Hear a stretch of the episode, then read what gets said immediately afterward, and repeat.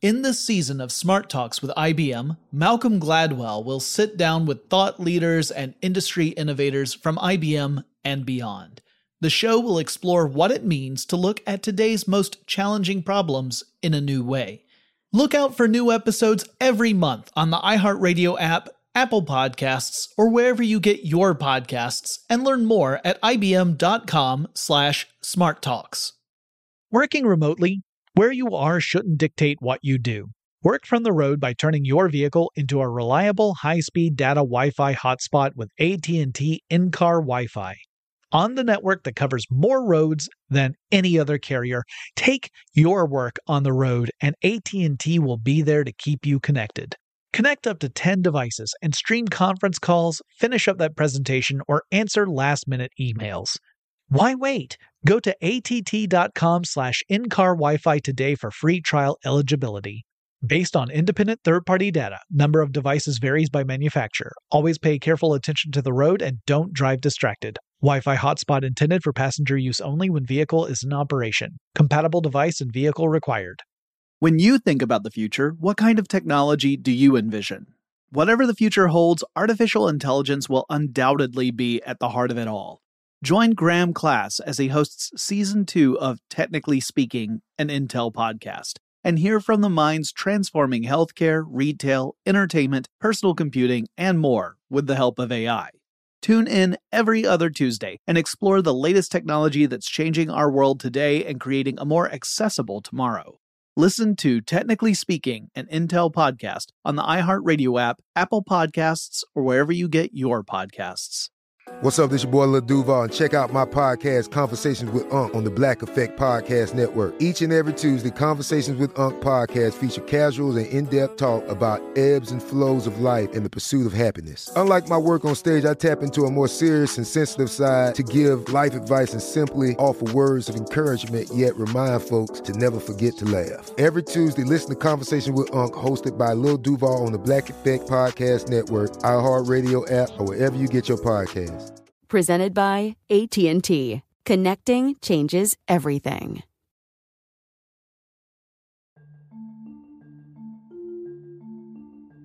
Hello, hello. This is Smart Talks with IBM, a podcast from Pushkin Industries, iHeartRadio, and IBM about what it means to look at today's most challenging problems in a new way.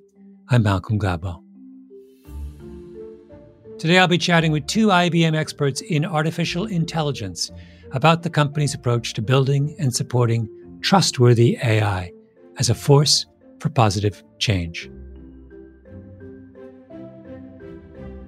I'll be speaking with IBM's Chief Privacy Officer, Christina Montgomery. She oversees the company's privacy vision and compliance strategy globally. Looking at things like immunity certificates and vaccine passports. Not what could we do, but what were we willing as a company to do? Where were we going to put our skills and our knowledge and our company brand in response to technologies that could help provide information in response to the pandemic.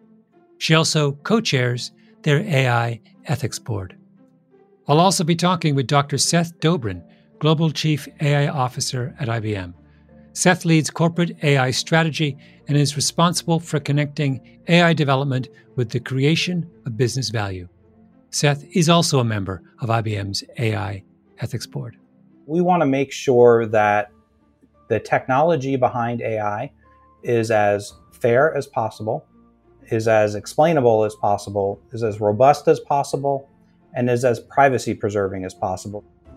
We'll talk about the need to create AI systems that are fair and address bias, and how we need to focus on trust and transparency to accomplish this. What might the future look like with an open and diverse ecosystem with governance across the industry? There's only one way to find out. Let's dive in.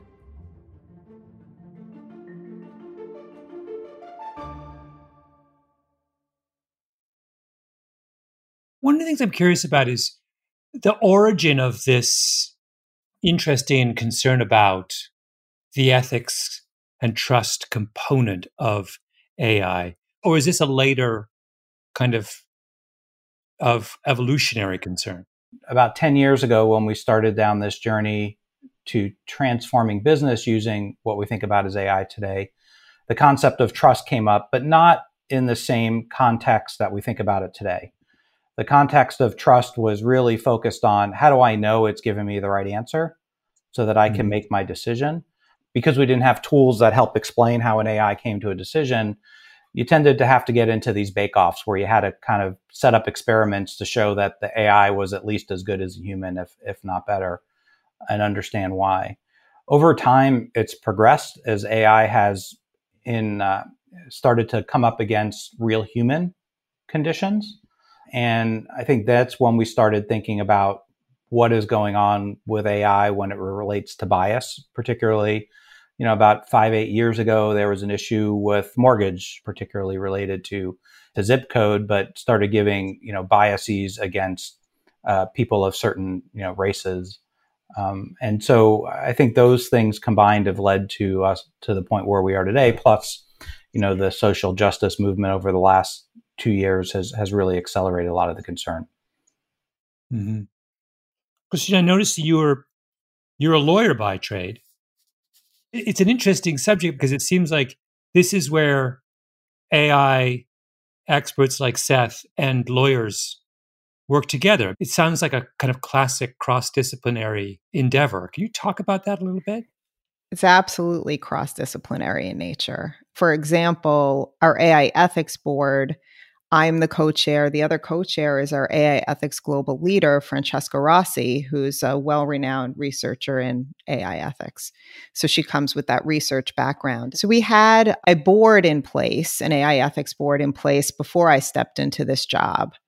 And there were a lot of great discussions among a lot of researchers and a lot of people that deeply understood the technology, but it didn't have decision making authority. It didn't have all stakeholders or many stakeholders across the business at the table. And so when I came into the job as a lawyer and as somebody with the corporate governance background, I was sort of tasked with building out the operational aspects of it to make it capable of implementing centralized decision making, to give it authority, to bring in those perspectives from across the business and from people with different focuses within the IBM corporation, lots of different backgrounds, and we have very robust conversations.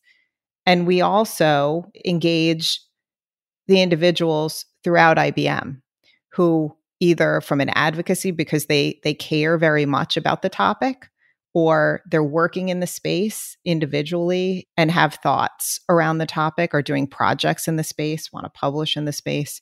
We have a very organic way of having them be involved as well. Absolutely necessary to have that cross disciplinary mm-hmm. aspect. You you mentioned at the beginning of your answer talked about about robust conversations, a phrase I love. Can both of you give me an example of an issue that's come up with respect to trust in AI?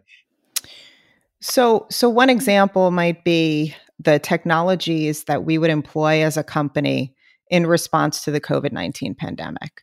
So there are a lot of things we could have done.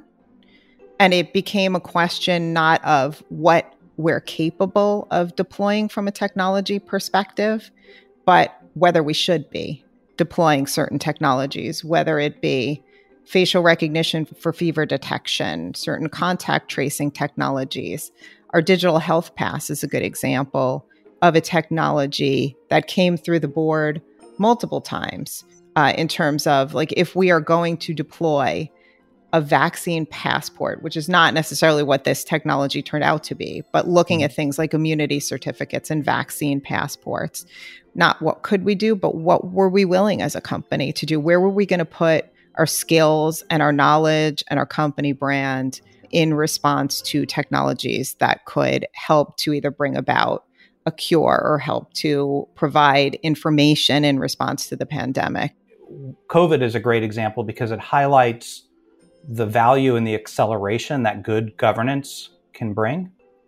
Because the way that we as an ethics board laid out the, the rules, the guardrails, if you will, around what we could, would and wouldn't do for COVID, help people just do stuff without worrying that we need to bring this to the board. It also laid very clear for this type of use case, we need to go have a conversation with the board it also provided a venue for us as a company to make decisions um, and, and make risk-based decisions where okay this is in a little bit of the of a fuzzy area but we think given what's going on right now in the world and the importance of this we're willing to take this risk so long as we go back and we clean everything up later and so mm-hmm. so i think that's really important that number one governance is set up so that it accelerates things not stops them and number two that there's clear guidance into you know it's not no it's here's what you can do and here's what you can't do and help the teams figure out how they can still move things forward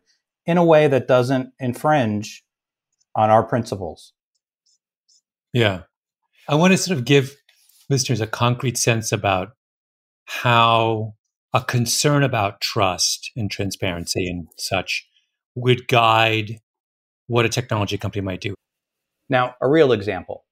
So, if I want to make sure that people are wearing face masks and then just highlight that there is someone in this area that's not wearing a face mask and you're not identifying the person, I think we'd be okay with that. What we wouldn't be okay with that with is if they wanted to identify the person in a way that they did not consent to and that was very generic. So I'm going to go through a database of unknown people and I'm going to match them to this person. And so that would not be okay. And a fuzzy area would be, you know, I'm going to match this to a known person. So I know this is an employee and I know this is him. This is something that we as a board would want to have a conversation with. If this employee is not wearing a mask, can I match them to a name or do I just send a security personnel over here because the employee is not wearing a mask? That's a harder, I think, and that's a real world example that we face during COVID. Yeah.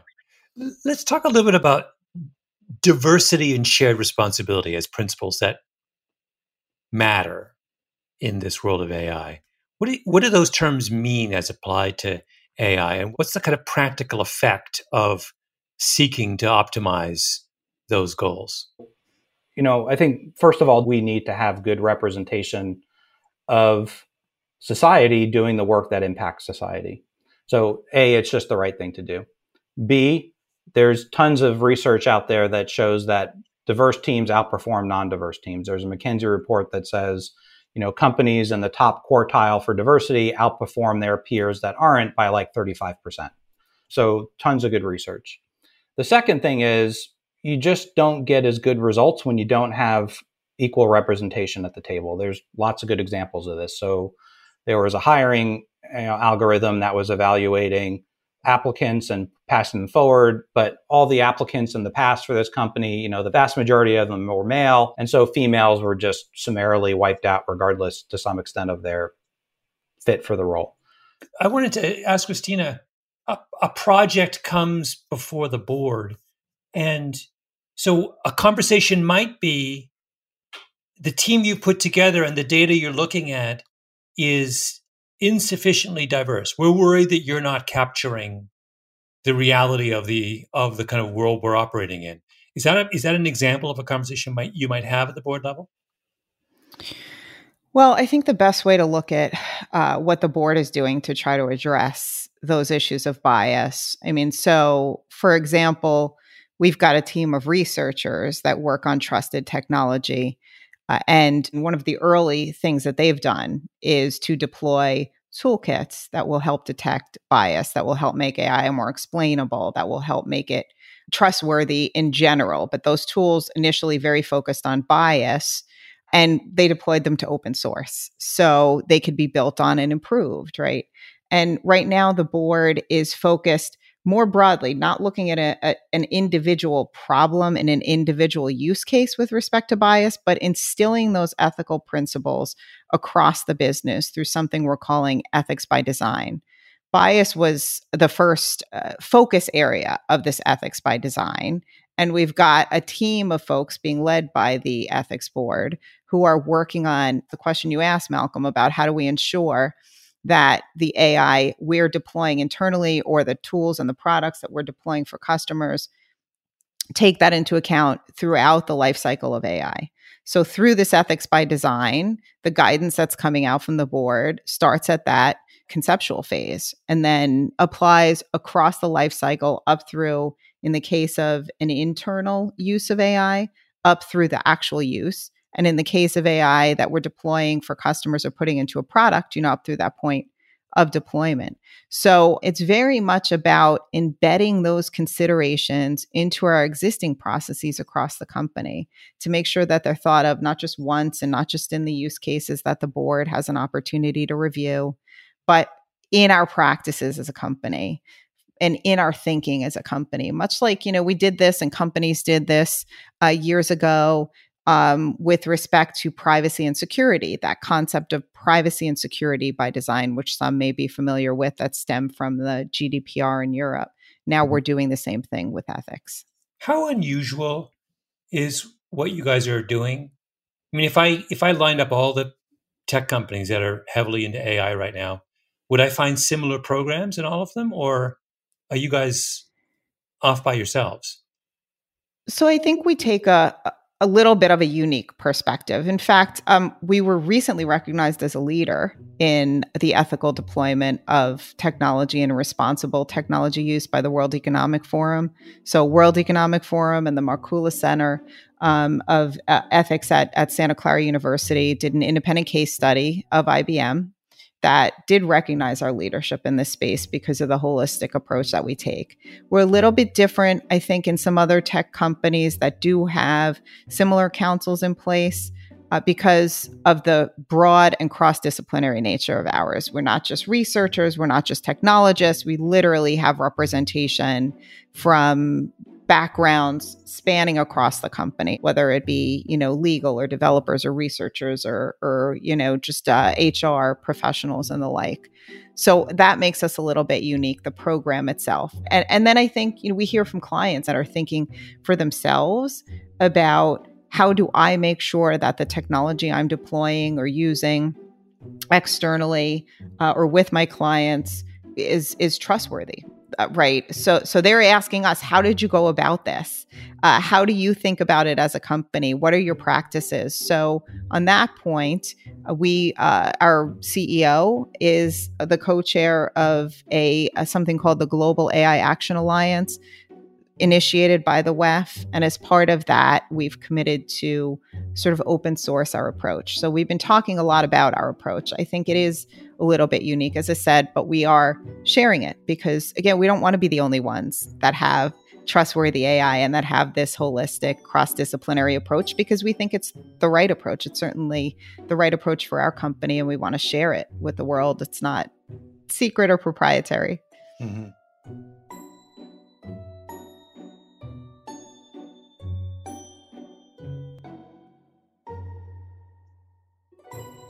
But if you talk to the analyst community that serves the tech, the tech, you know, the tech sector, they say far and wide IBM is is is ahead in terms of things that we're actually doing, as opposed to talking about it, all while making sure that it is enforceable and impactful.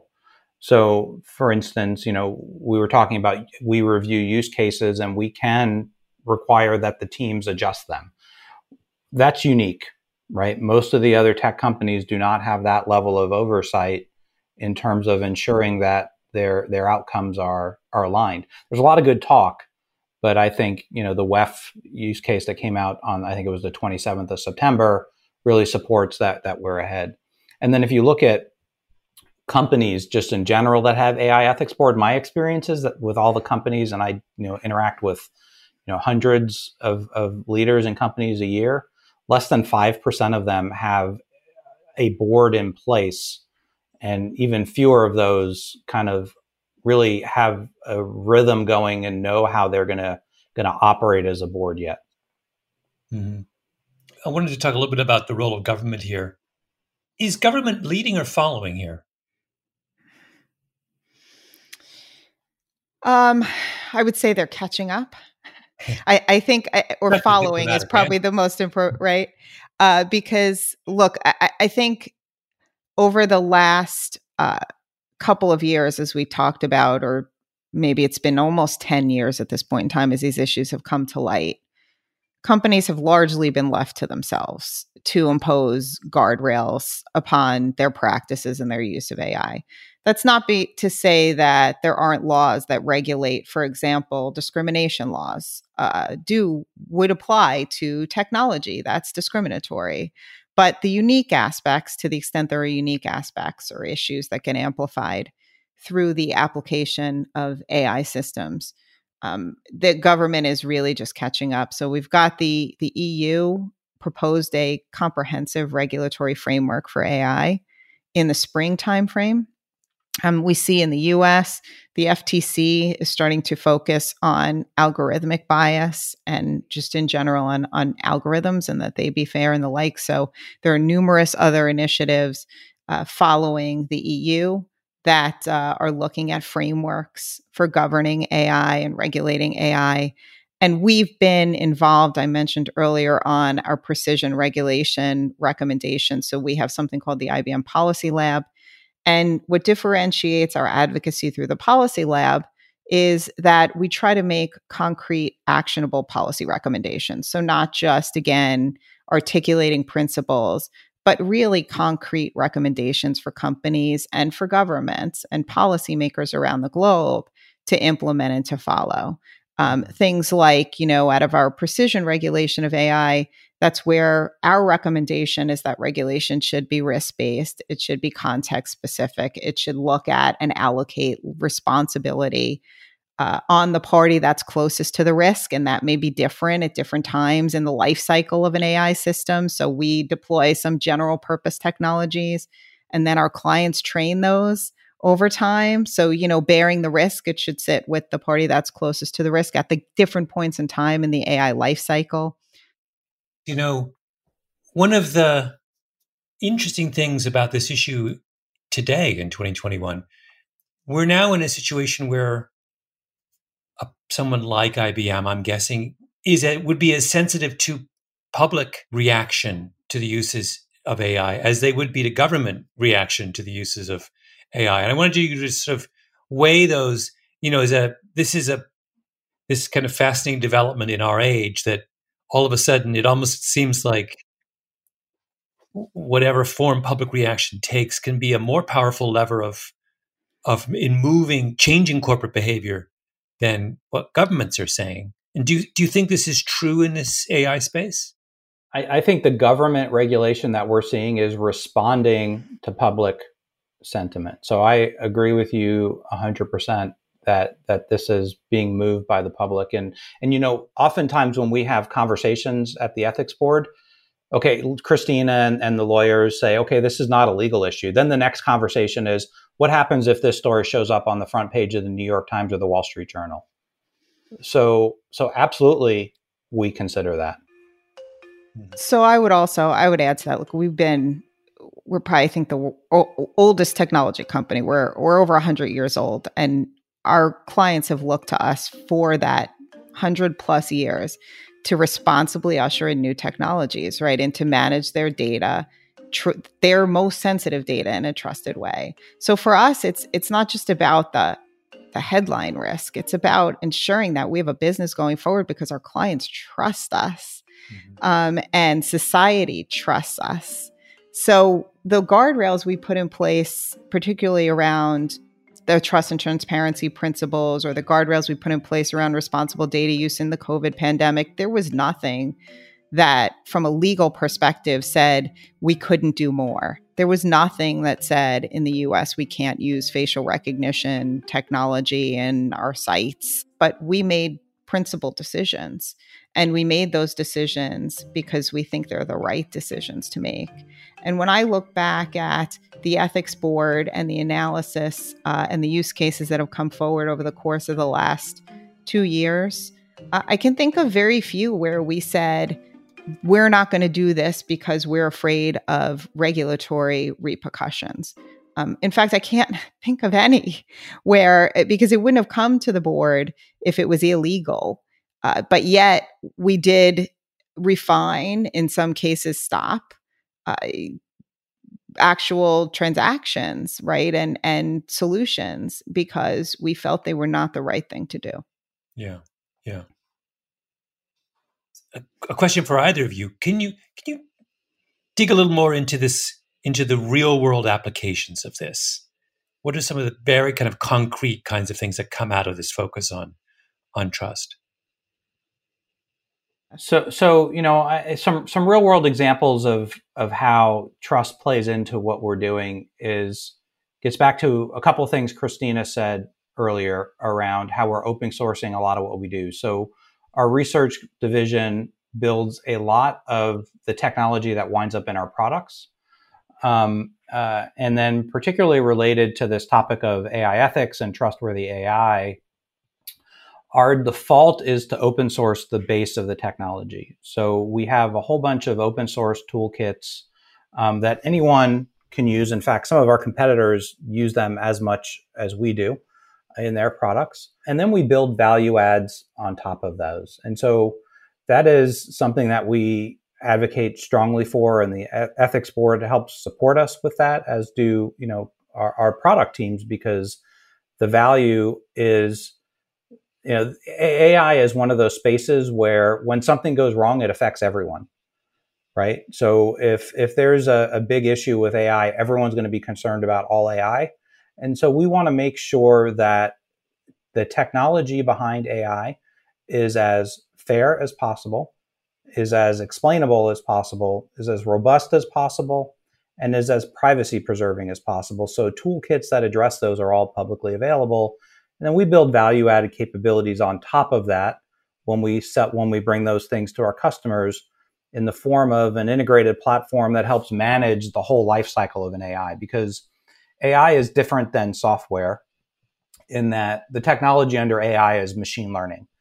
What that means is that the machine keeps learning over time and adjusting the model over time.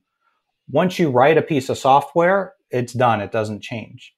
And so you need to figure out how do you continuously monitor your, your AI over time for those things I just described and integrate them into your security and privacy by design practices so that they're continuously updating and aligned to your company's principles as well as societal principles as well as any relevant regulations.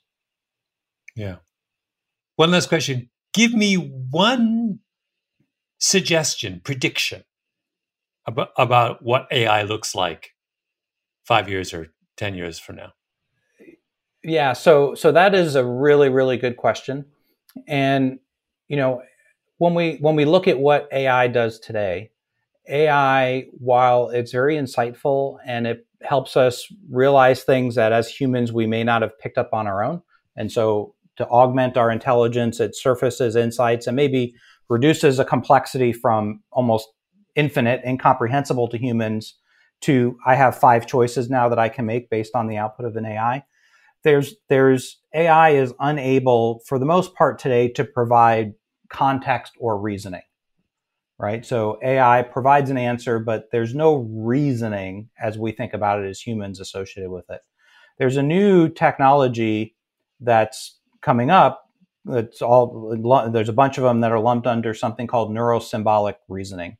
And what neurosymbolic reasoning means, it's using mathematical equations, so AI algorithms, to reason similarly to a human does.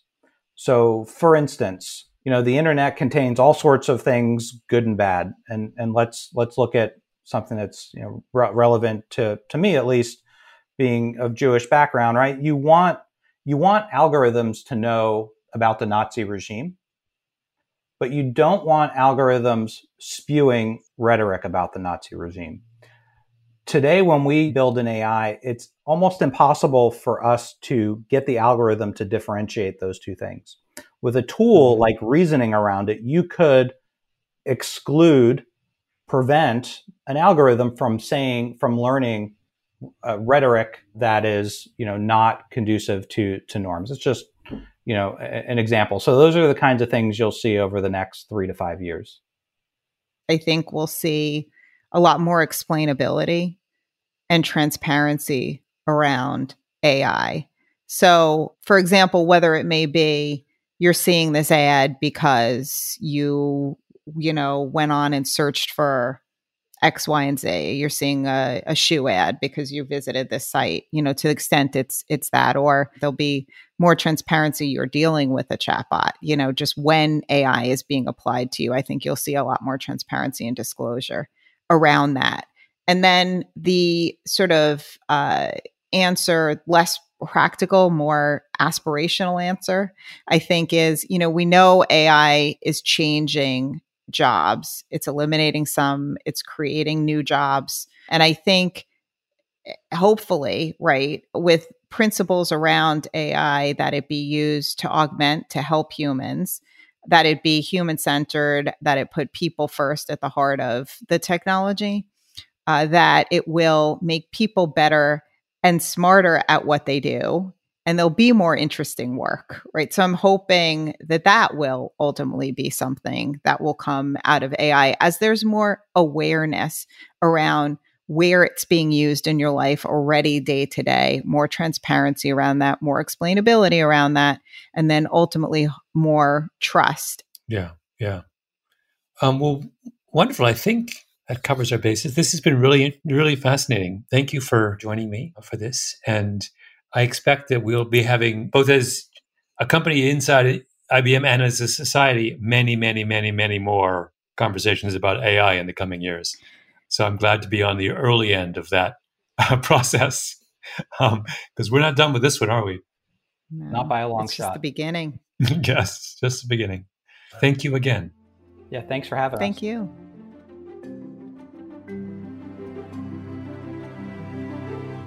Thank you again to Christina Montgomery and Seth Dobrin for the discussion about trust and transparency around AI and for their insights about what may be possible in the future. It will be fascinating to see how IBM can help foster positive change in the industry. Smart Talks with IBM is produced by Emily Rostek with Carly Migliori and Catherine Giraudo. Edited by Karen Shakerdge. Mixed and mastered by Jason Gambrell Music by Gramoscope.